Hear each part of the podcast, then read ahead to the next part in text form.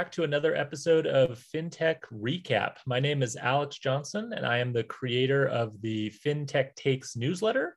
And joining me, as he always does, is Jason Mikula, the publisher of the FinTech Business Weekly newsletter and now podcast. Yes, you are hearing that right. He now has his own podcast that he publishes in addition to this one because I wasn't good enough for him, apparently. So, Jason, this is your chance to explain yourself.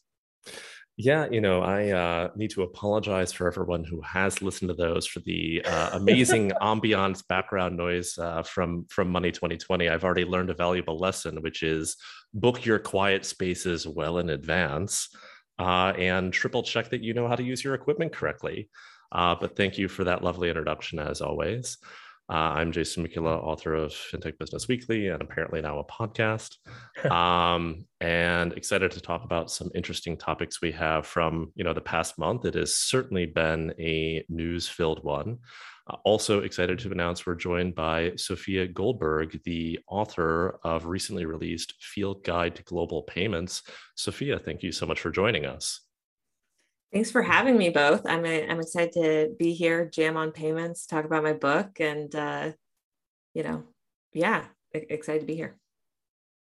Awesome. Can you give us, uh, and more importantly, the audience, because obviously we know you and are huge fans of you, but can you give the audience a bit of a background on yourself and kind of, obviously, you're a payments nerd first and foremost, but uh, kind of what have you been up to lately? Yeah, so definitely always start with payments nerd, obsessed with I call it the the physical mechanisms of the global economy. So I can also, you know, nerd out on like sugar commodities and, and weird nitty gritty topics like that. Um, but found my way into payments five years ago, um, joined the team at, at Adyen across commercial and then product roles. Um, really enjoyed getting into depth there. Um, now I'm a, a, payments founder of a stealth startup based out of San Francisco in the payment space um, and started writing the book around the same time about a year and a half ago. And so just really love, um, you know, helping make payments more accessible. Uh, people pay in all different ways globally and, and, um, you know, helping build some new ways, nerdy about what's changing in the landscape, which is a lot these days, and documenting some of it for you guys in a book. Awesome. That's so great. Well, thank you again for joining us. And um, we are going to take some time at the end to uh, grill Sophia on her book and the process of writing it. Um, Jason and I have both gotten a copy and it's spectacular. So, highly encourage everyone to grab a copy and we'll be definitely talking a little bit more about that. So, um, as usual with this podcast, what we're going to do is bounce around a few different headlines from the last uh, month or so in fintech and crypto. And um, Jason, uh, as always, gets the honor of going first. And I have a feeling I know which topic he's going to pick to start us off with. Yeah, it's I, it's starting to become weird how frequently I write and talk about crypto, given that you know it's not actually uh, historically a main focus of mine but i mean with with the monthly cadence so much has happened since the last time we spoke uh, and, and given our time constraints i won't unpack all of these um, but i think last time we probably chatted a, a, little bit about the collapse of the terra stablecoin. Uh, since then there have been you know a number of uh, sort of knock-on directly and indirectly related impacts from that. You know i think most notably uh, Celsius Network, uh, a so-called crypto lender, uh, or I would sort of characterize it as a you know sort of crypto shadow bank, uh, abruptly froze consumers' ability to withdraw or move funds uh, due to presumably liquidity challenges. Babel, which was a sort of similar company, did the same. BlockFi, also in that sort of crypto lending space, uh, secured a, depending on what headline you read, $250 million uh, credit line or quote unquote bailout uh, from FTX. Uh, Voyager, Digital, another company in the space, got a $485 million term loan uh, from a company associated with FTX founder uh, Sam Bankman Fried, a crypto trading firm called Alameda Research. Um, a lot of this was tied into a hedge fund called Three Arrows Capital, um, which is a very large hedge fund in the space, which appeared to run into solvency problems and defaulted on loans uh, to the aforementioned Voyager. Um, you know what else? You had uh, another algorithmic stablecoin on the Tron blockchain slip its peg. Last I checked, trade as low as 96 cents on the dollar. and the uh, problematic Solana blockchain, you know, continue to suffer outages. So I mean, it's you know, we probably don't have time to delve into all of those different components, um, but I mean, I think zooming out, you know, eh, a, a lot of critics of the space you know, me included, uh, anticipated that something like this would happen, you know, eventually. And now it seems to be happening, uh, and to a certain extent, cascading. You know, clearly you're seeing some efforts uh, in the private sector to try to sort of stabilize companies that are facing liquidity pressure. But I feel like, you know, the crypto space, and this is cliche at this point, but is you know speed running and learning the lessons of you know banking in the traditional economic system that unfolded over hundreds of years, right? And uh, I mean, I think Alex has a comment on this later, but the the FTX founder seems to be taking on a role of you know J.P. Morgan in the banking crises of you know the early 1900s and privately bailing out these other companies. Don't steal um, my rant, Jason. That's I, I will not. Yeah, that's that's a tease for later. Um, I mean, I guess sort of opening it up to discussion, you know, what, if anything, can you know crypto companies learn from this? What lessons uh, or warnings should traditional financial companies banks uh, potentially be taking from this? What lessons should regulators be taking from this? Um, you know want to start off with with sophia particularly you know given your payments expertise and perspective any you know lessons takeaways warnings you know from sort of your vantage point on some of this chaos that's been unfolding in the last you know four or six weeks? Yeah i i think um i'm really worried about the pendulum swinging to overregulation here. I think like um, crypto often gets talked about as you know the future of the financial systems and everything like that, but like the financial systems that we have today are hundreds of years in the making and some of the the truisms you know crypto obviously can't escape right? Like um, you know a run on the banks right? And the liquidity problems that come from that. And i think a lot of consumers were really enamored by you know the high uh, interest accounts and the yield they could get and obviously we're seeing the downfall of a lot of that not being you know baked into reality and being more like ponzi schemes. Um, and so i i think it's going to be interesting to see you know how the pendulum swings of you know being ungovernable isn't a good thing. Um, and i i like to bring up one of my favorite monetary economic um, concepts the mundell fleming trilemma which is about um, you know a government or in a monetary system this is usually for like currencies and fiat but you can either have um, capital mobility exchange rate control and management or monetary autonomy. You can only pick two and you can't have them all. And so i think it'll be interesting to see how like some of the classic things we know about you know how to move money around or control a economy whether that's a an individual protocol level um, can kind of learn from each other a little more. Um, but I'm mainly worried about, you know, as soon as you start messing with consumers, regulators will come in hard and fast. So interested to see what happens.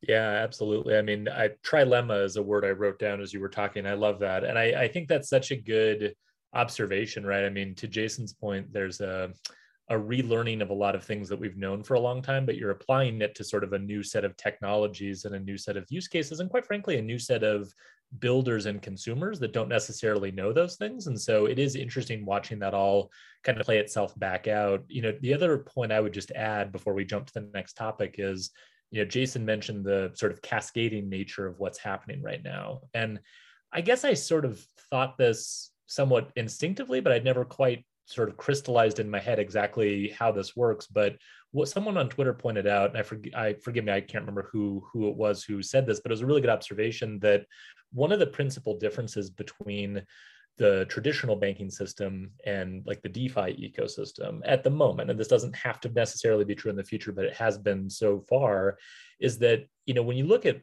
traditional banks, yes, they sort of have relationships between them and they move money around and they're all part of the system but fundamentally, a big part of what they do is they move capital over to other businesses, right? And so they loan money to farms and corporations and other types of capital producing, cash flow producing entities.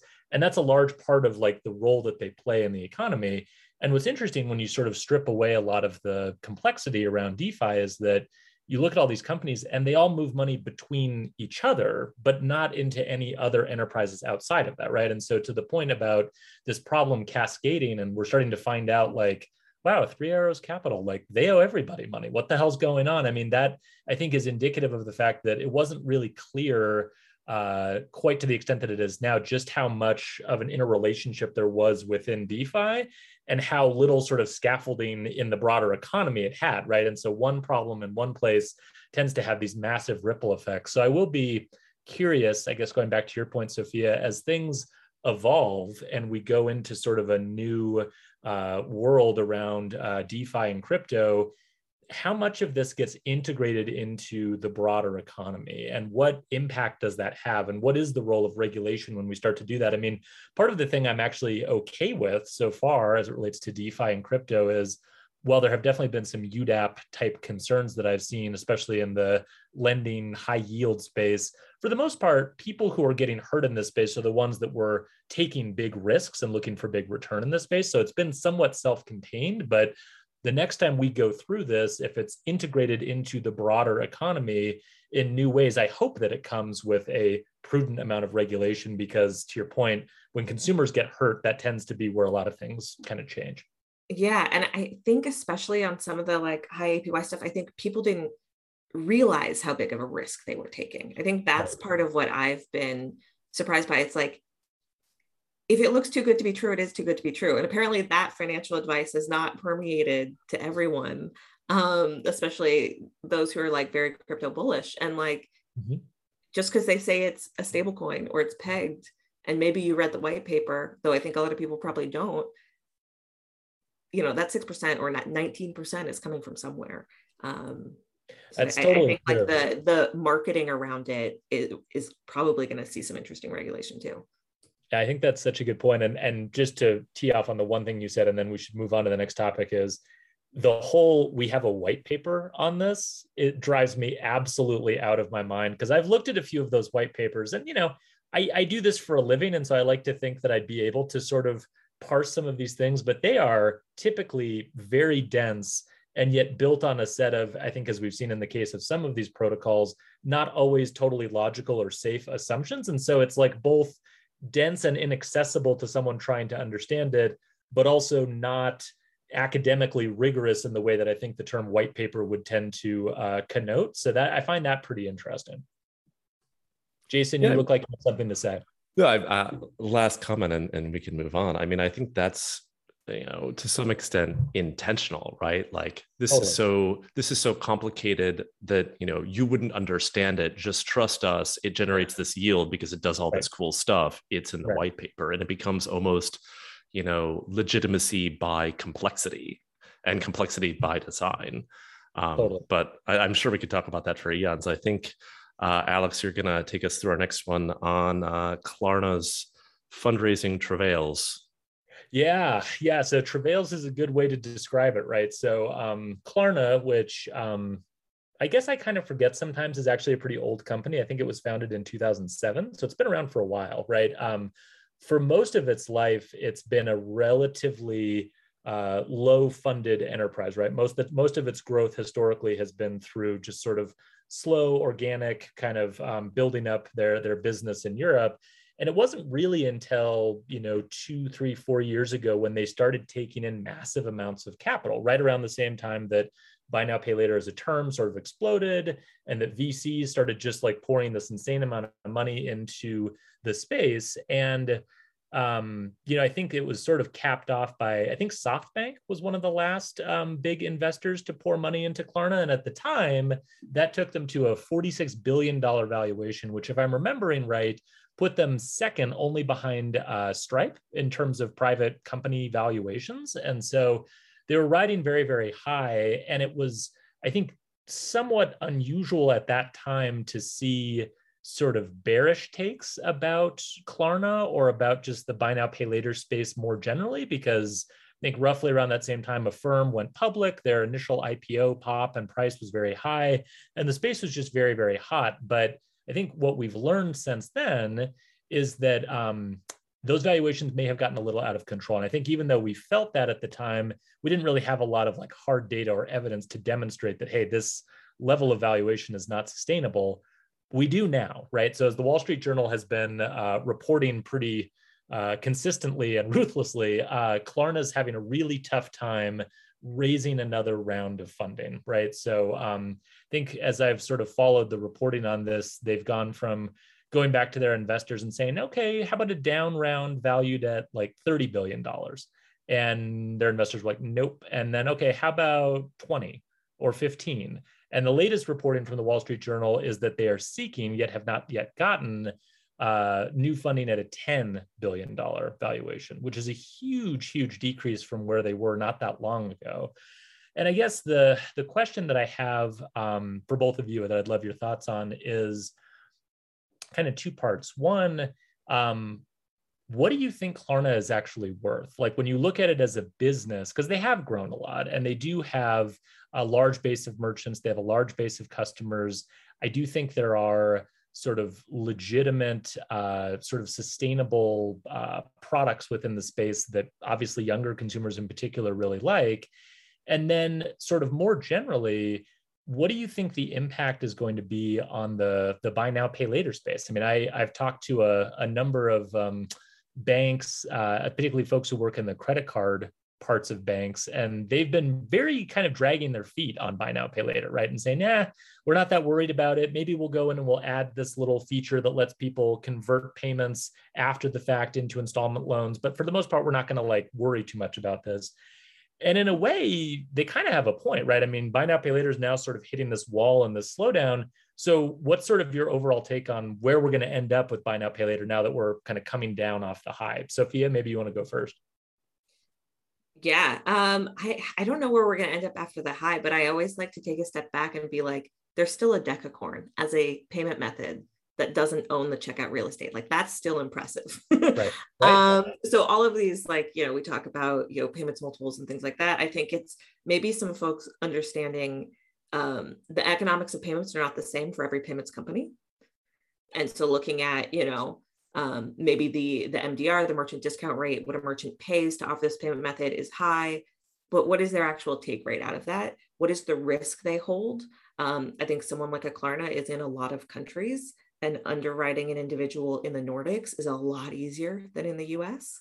because um, you can, you know, have a, an ID that you can see, you know, the financial health of an individual so easily. But in the US, you don't want to do a hard credit check because that affects your credit because we've got a whole different messy system here.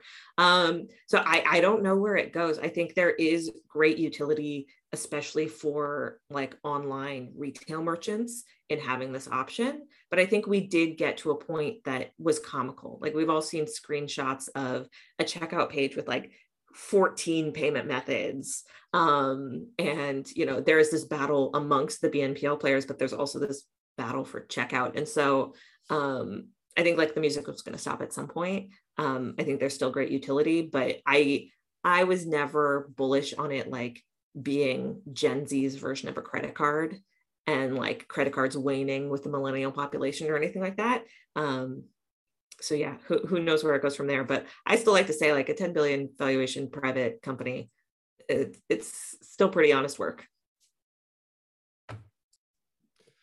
Yeah, I mean, I think that that there are some interesting components to Klarna versus other players in the space that are uh, advantageous, right?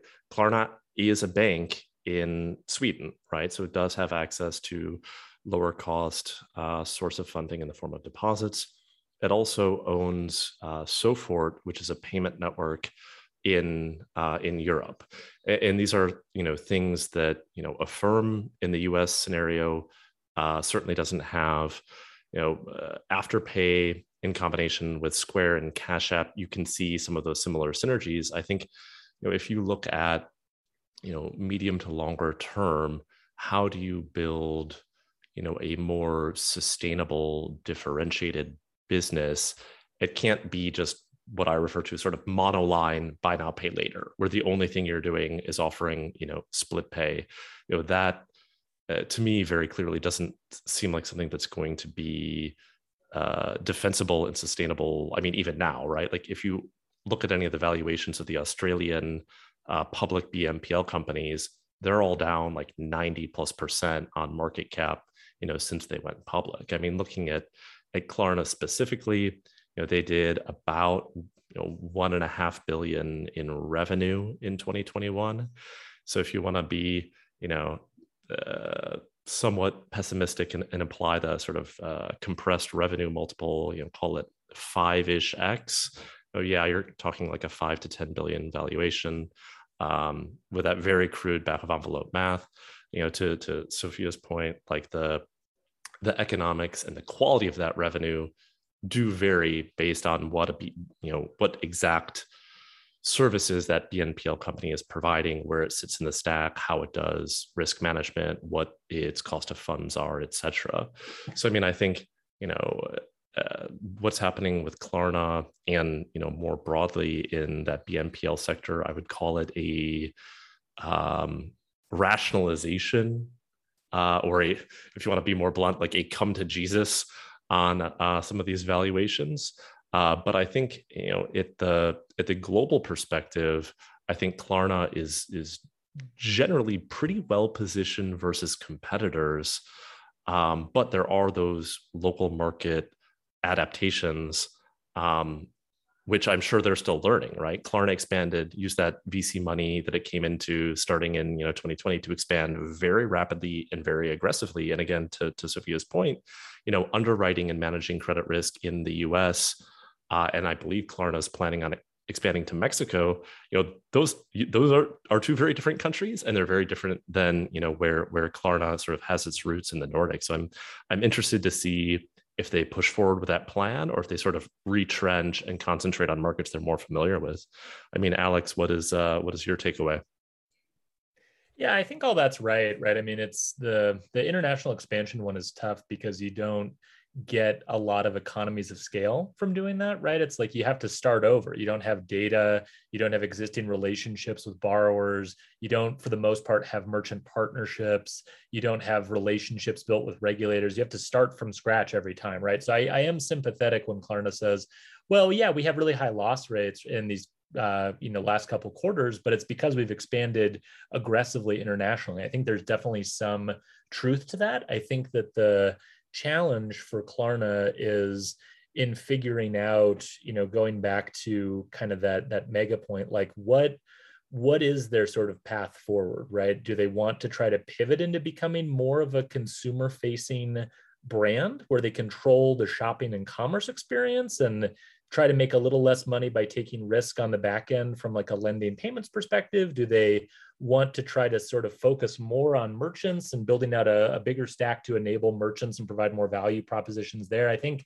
there are a lot of interesting directions they can go in. And when the money is flowing in, it's easy to sort of play all the hands at the blackjack table simultaneously. But when you have to cut back, you have to sort of figure out where strategically you're going to place your bets. And I'm I'm fascinated to see that with Klarna. I think the other just sort of macro point to make, going back to what Sophia said, is I am really curious, almost anthropologically, to try to understand, and we won't know the answer to this for a while, but there's a generation of young consumers who are having a very different set of initial payment and credit experiences than I had when I was 18, 19, right? Like I'm old enough to remember that like shopping online with a credit card used to be terrifying, right? Like not only was it not possible in a lot of cases, but in the times that were, you were just taking your life into your own hands every time you type that number in.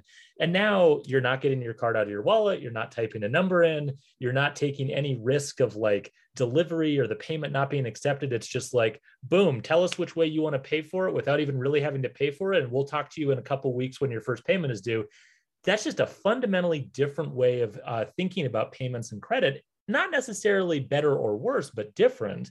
And I'll be really curious to see how that evolves and how those expectations carry into those consumers uh, older lives when traditionally they might be more interested in a credit card or some other mechanism of payment but they've had sort of these formative experiences sophia i don't know if you have a thought on that yeah, I mean, I think it it kind of also goes back to to the crypto point of like how are things being like marketing is a huge part of BNPL and BNPL agreements between merchants and the providers is the quote unquote up funnel messaging for the cart conversion for everything. So like is is that predatory? can that be? In the same way, like when I was in college, you know, the dining hall was always full of people hawking credit cards at us. um, and so there is, you know, some some parallels there. Um, yeah, I, I think from an anthropological perspective, it's it's going to be super interesting. Awesome. Um, well, I think we should. That's actually a good segue because we had one other uh, buy now, pay later topic that we wanted to hit, and I think we can make this one our last one before we get into some some rants at the end. So, Jason, why don't you uh, take us into this one? Yeah, I mean, speaking of BNPL and its sort of role um, relationship with the merchants, you know, I'm sure pretty much everyone who listens to this show is hopefully aware that uh, Apple announced its intention to offer its own buy now, pay later uh, via Apple Pay, which is going to be dubbed Apple Pay Later. Uh, and this is something that you know has been teased through you know reporting from Bloomberg, I think Wall Street Journal, and, and it has clearly been in the works for a while. You know, I think the most interesting uh, component of the announcement is sort of what was announced and sort of what remains to be seen. So I think you know one of the bigger takeaways was that Apple uh, is going to take on more of sort of the responsibility and I suppose liability for offering this split pay functionality through a new subsidiary, uh, Apple Financing LLC. And Apple itself will handle the underwriting uh, as well as providing the financing. Now, there is still some relationship with a uh, bank partner on the Apple Card, Goldman Sachs, um, which my understanding is primarily in order to access uh, MasterCard payment credentials. So there is a little bit of ambiguity in uh, how this is going to work in the back end. So, exactly like Apple's relationship is Apple providing the capital off its own balance sheet, or might there be some other you know source of funding that they tap to actually fund these loans? Uh, the role that Goldman will play if the processor that they use for Apple Card, uh, Core Card, is involved, which I suspect it is, but I haven't seen any reporting confirming that. Um, and I think you know most most importantly, um, how the economics of this might end up working for Apple and for the other you know vendors involved in offering it. I mean, I think with that intro, you know, Sophia, given your payments expertise, you know, do you have any insight into what might actually be happening in the back end as far as how you know if i go and tap my apple pay at a merchant i'm at rei buying some camping equipment and i want to split that payment sort of mechanically what's actually happening on the back end and how how the economics of that might work for for apple and the other partners in the value chain there Ooh, um, I'm not sure. I like. I have like in my mind how the how the the the tech would work if I built it, but they have smarter people than me working on it, and I'm sure I'm wrong. Um, but I mean, I think this is just a brilliant move. I mean, through Apple Pay and the Apple Card, they have so much consumer spend data, and that can foray so well into understanding a consumer for for underwriting, like we talked about with the BNPLs and you know the pain points in lots of markets of doing that. Um, and it's also not their first rodeo with uh, with lending. I am a big fan of the Citizens One loan program for for new expensive iphones. Um, and that was a, oh, has always been a slick underwriting experience. Um, i think it'll be i mean I think high level, I think it's a great idea. Um, I think it'll be really interesting to see um, how merchants take to this versus other options. Um i think kind of like checkout getting crunched again like i mentioned before of you know how does a consumer think about this? Like from a consumer perspective is it just because like i can face id from bed to buy this pair of cowboy boots really quickly? Like which you know can you can you make that easier conversion um yeah, I, I think, you know, already in Apple Pay, they already have your billing address. They already have information about you. They have your spending behavior. Um, they have all of your phone, you know, tracking data, all of this other stuff to have this picture of you. Um, so I, I think it'll be a really slick and fast, both underwriting process, approval process, and maybe checkout process too.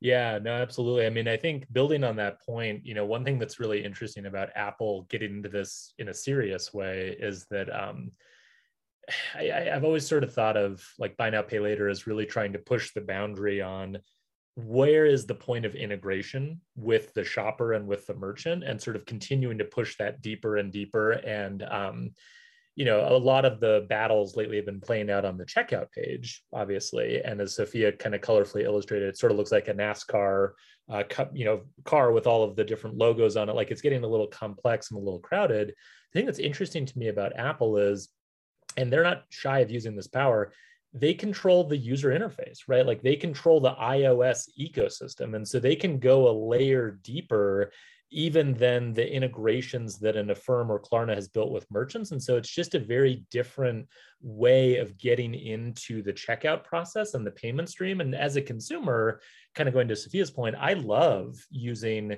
Apple Pay where I'm doing Face ID. It's um, you know automatically going, hey, we see there's a place for you to plug in a credit card information. Why don't we just Face ID and we'll just drop Apple Card into that? Like my Apple Card gets way more transactional business than it should by virtue of Apple's ability to sneak it into the payment checkout process. When otherwise I would probably use my Capital One card, right? Because I want those rewards, not the Apple rewards. But they have an ability to kind of insert themselves there, and I would think that buy now pay later is going to just sort of further expand the options that they can present when doing that and increase the overall level of consumer adoption. The other point, I think, kind of going back to what Sophia was saying, is I'm I'm fascinated by Project Breakout, which is what this is a part of, right? And Jason referenced it in talking about the fact that Apple is going to be doing this without Goldman Sachs and has actually spun up a subsidiary business that has gotten lending licenses at a state level in order to be able to lend this money directly rather than going through a bank that fascinates me right? Because apple has clearly said we are okay taking on a greater level of operational complexity a greater level of risk although to your point sophia they can underwrite that risk very well with all the data they have and a great deal more regulatory and reputational risk than we're normally used to doing in order to, I presume, seize more of the unit economics for this type of business than they normally can through partners, right? And so it's a pretty interesting shift in terms of Apple's risk versus reward calculus in terms of where they want to make money and where they want to take risks. It's not just about selling iPhones anymore, it's about making money doing lending and payment processing, some of these things that they haven't traditionally dived in with both feet on. So I'm very curious to see how that goes. And speaking to the regulatory point, you know, I would have to think that the director of the CFPB is just sort of licking his lips, sort of just waiting to dive into the, the lending component of this because he's not exactly a huge fan of big tech to begin with. And Apple is opening the door right up to have conversations around, well, okay, how are you underwriting these consumers? What data points are you using? Is all of that data, um, you know, governed by the Fair Credit Reporting Act? Do consumers have the ability to see why they were declined and dispute that data? And when big tech leverages all the data they have on consumers to do credit underwriting, they open themselves up to those conversations and i don't think those are going to be super pleasant to go through so it is a big risk for apple and one that i think is pretty interesting they've decided to take yeah i mean i think that that that's exactly right i mean in hearing you talk about it alex the, the part that stands out the most to me is that uh, streamlining of the experience or the reduction of friction right? And and apple pay historically in the us has actually had rather low adoption. I mean i came across a number of different survey data points but the one that uh, is jumping to mind now is something like only 6% of people who had yeah. loaded a payment card into Apple Pay are actually using it when they're able to. And so, looking at the Apple Pay later announcement, I was sort of of two minds about it. One was, okay, is your universe of people who might use Apple's BNPL limited to those who already use Apple Pay? Or is this an attempt to encourage more people to adopt and start using it? Um, and I suspect it's you know probably the latter. Uh, and then to your point around the user experience and being able to do this in a really friction-free way, I mean that was one of the original value props of BNPL, you know, at an e-commerce checkout, right? I can finance this transaction in many cases, putting in no more fields than if I were just checking out regularly, you know, and so that was a very streamlined experience. Here, in a sense, that could be next level, right? I'm buying something on my phone, uh, and now I can split pay essentially with just a touch ID or a face ID. I mean, I think the counterpoint risk for Apple is, you know, that merchant integration, which was part of the sort of flywheel of BNPL did two key things, at least early on. One, it provided a much higher merchant discount rate of you know six seven percent. Now that has come down significantly as more companies have entered the space, but presumably if Apple's not integrating directly with merchants, you know, their take rate is standard, you know, the standard interchange, the standard MDR. And if the partner they're using to handle the backend is Goldman plus MasterCard, I assume that that would be a Durbin capped interchange on a virtual debit card that's being issued. Um, so I struggle to see how I mean, obviously we don't we don't know all of these details, so some of this is, is definitely speculation. But on a standalone basis, I kind of struggle to see how the economics are attractive. But Apple has, you know, the uh, financial resources to operate on a much longer time horizon as they start to sort of build out these different components of, of their ecosystem. So definitely something um, something I think will be interesting to watch. I mean, Sophia, any any final points before we uh, transition to our next topic?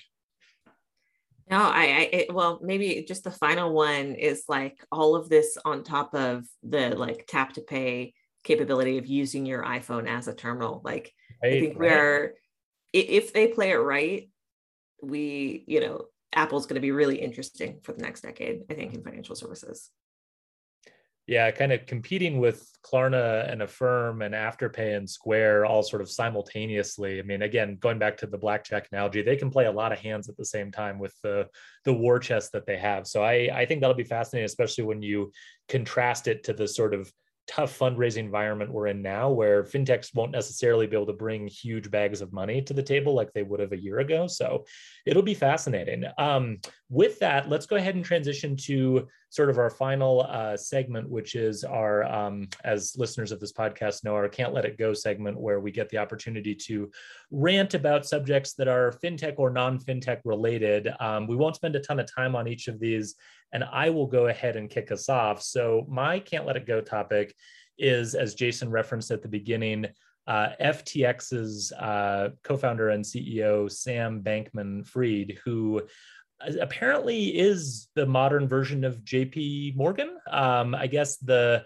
the sort of reporting so far has been that he's talking to everyone in the ecosystem and that he's writing checks to lots of people in the ecosystem. He um, is trying to extend a credit line or a bailout to uh, BlockFi, which interestingly, according to the reporting, uh, puts the interests of consumers and the depositors who've been using BlockFi ahead of the companies that have invested uh, in uh, BlockFi, which apparently their investors are not wild about and are trying to make a counteroffer to get out of. So that was pretty interesting to me. Um, obviously, there was Voyager uh, that he also, through a different uh, company, uh, put some liquidity into. And so I guess my overall take on this is that he seems to be deploying a great deal of his personal wealth and uh, his company's resources, of which they seem to have more than anyone else in the crypto ecosystem, which I don't totally understand, but I guess that's a, a episode for another day. Um, into trying to prop up this ecosystem and maintain consumer confidence in it, which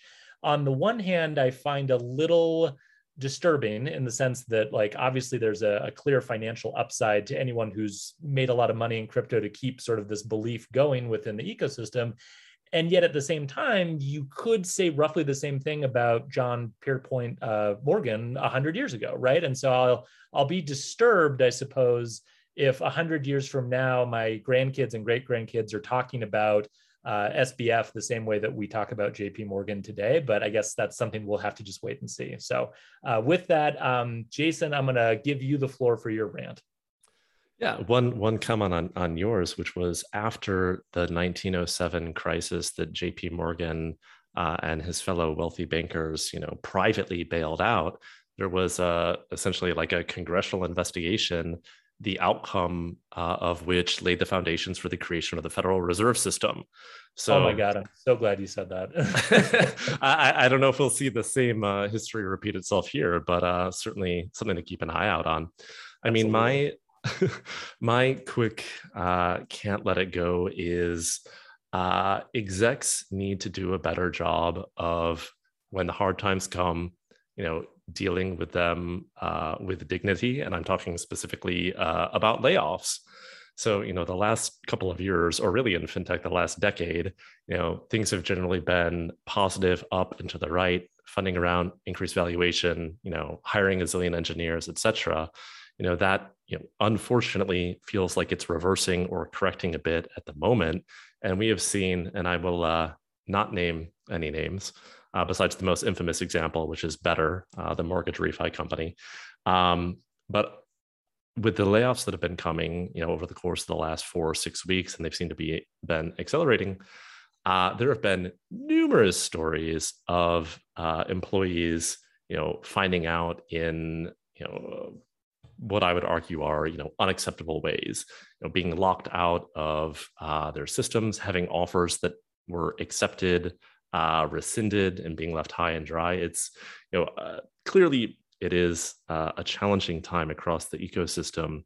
Uh, but when you read in some examples where companies have actually recently raised money uh, and they're still laying off 10, 20% of their workforce in ways that are, you know, not always the most um, uh, thoughtful, just a, a point to stop, reflect, think about when this storm passes, and it will. It might be 12 months, it might be 18 months.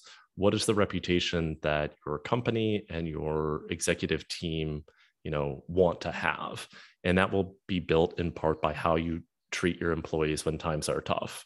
So that is my uh, that is my mini rant, HR oriented rant for for today. Um, Sophia, do you have any uh, can't can't let it go topics. Oh, yeah. Let's hear it. Uh, first off, I, I, wanted to to mention on yours, Jason. I think um, I am continually surprised how low the bar is.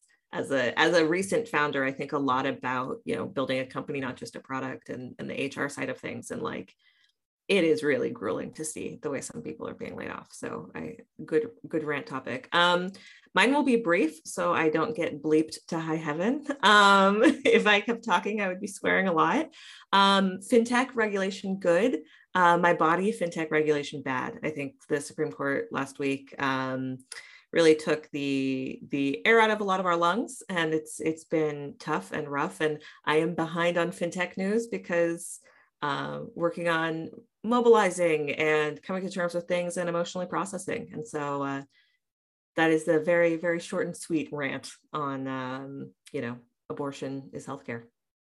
Absolutely. Yeah, no, totally agree. And I'm glad you mentioned that one. I mean, it, I had the same reaction on Friday. It was difficult to work or focus on anything else. And I think it drives home the point that there are human things that matter a lot more than the stuff that we talk about on this podcast. Um, I think there are also a lot of things that I'm seeing from fintech and financial services that are positive in reaction to this. A lot of companies are updating their policies and their benefits to try to provide more comprehensive reproductive healthcare benefits to employees. Um, JP Morgan Chase, I think, just announced that they were going to cover travel expenses. Uh, Alloy, a fintech company based in New York that I've gotten to know, has uh, been way out ahead on this issue in terms of updating their benefits. Yeah. There are things people can do, and I would encourage all the um, you know employees and executives at companies that listen to this to um, take a hard look at those because it's really important.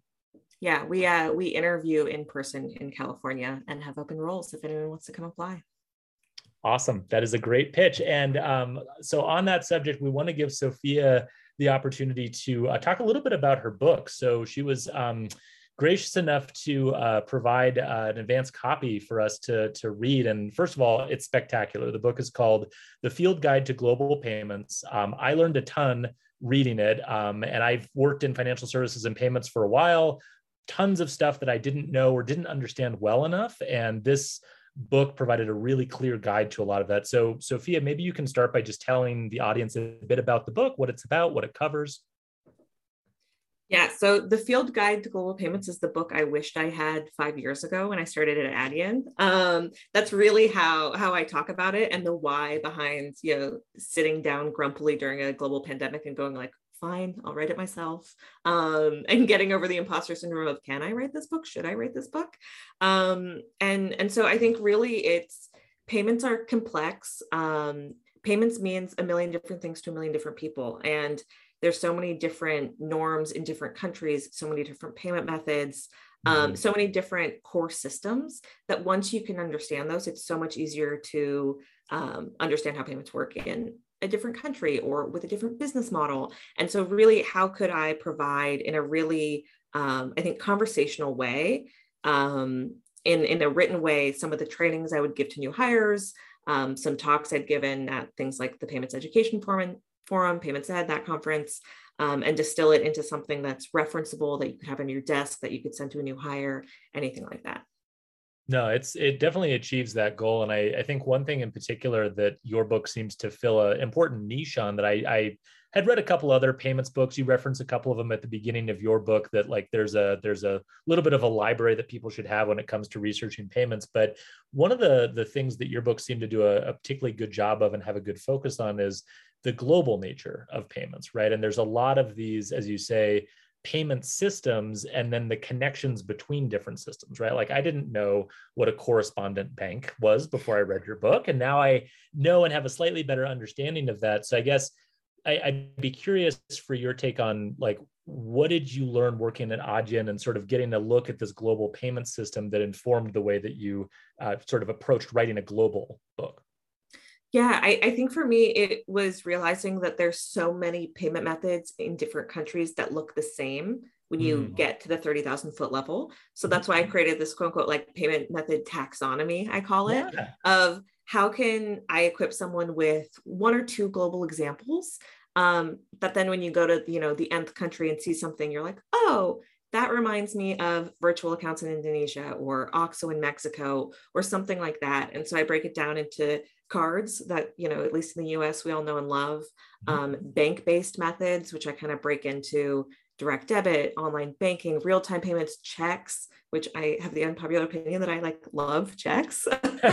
um, then you know delayed payments whether that's installments or factoring or bnpl um, wallets of which there's you know then a sub taxonomy i go into um, cash and atm payments which at least in the us we don't think of cash for online payments but there's a lot of methods globally of ways to accept a cash payment for an online purchase. Um, and then i had to write a chapter on crypto because it is 2022 it is. It absolutely is. And i, I guess i was curious um, we already sort of touched on kind of your perspective on crypto, but like as a payment mechanism specifically, sort of where do you come down on the bullish versus bearish scale?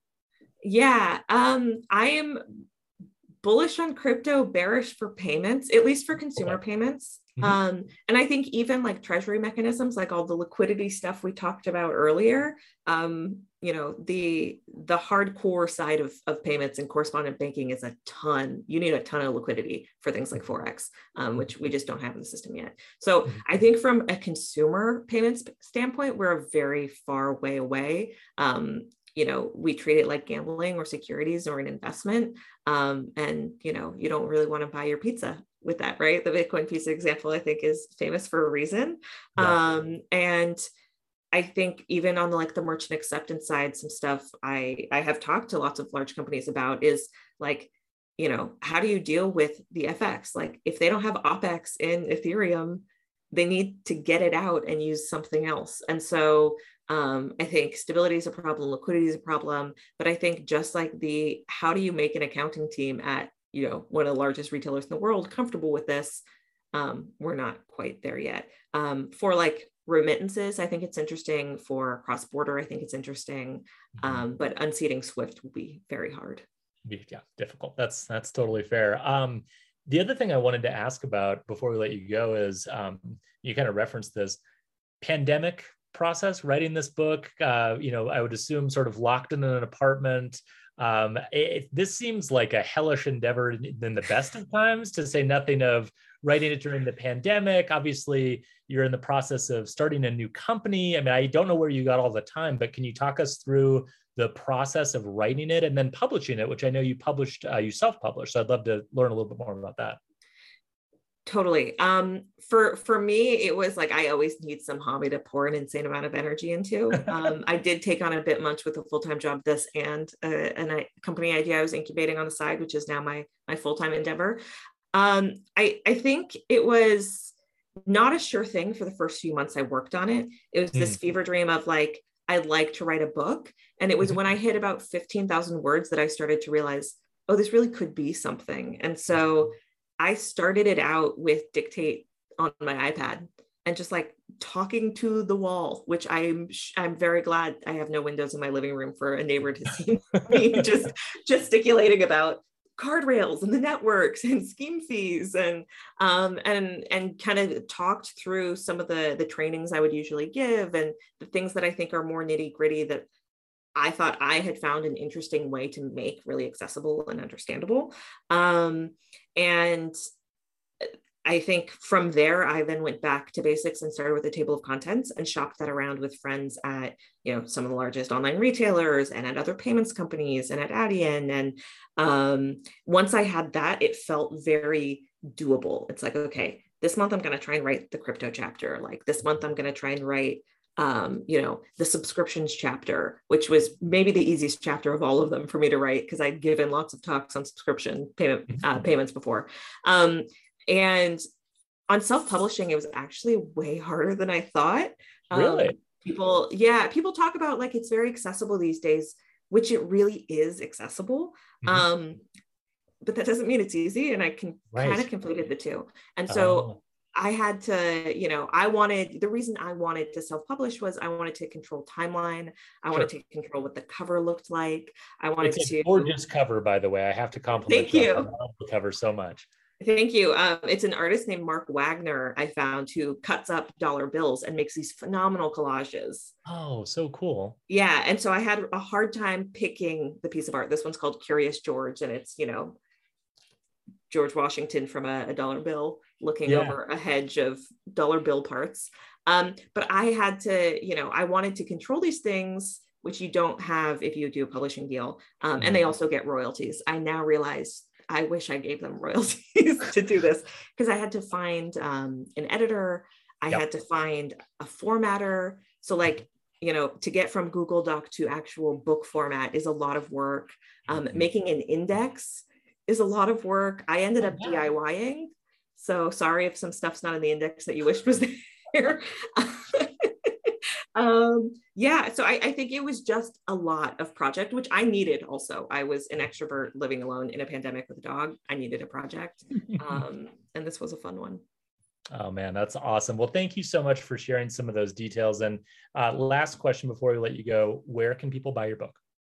Wherever books are sold.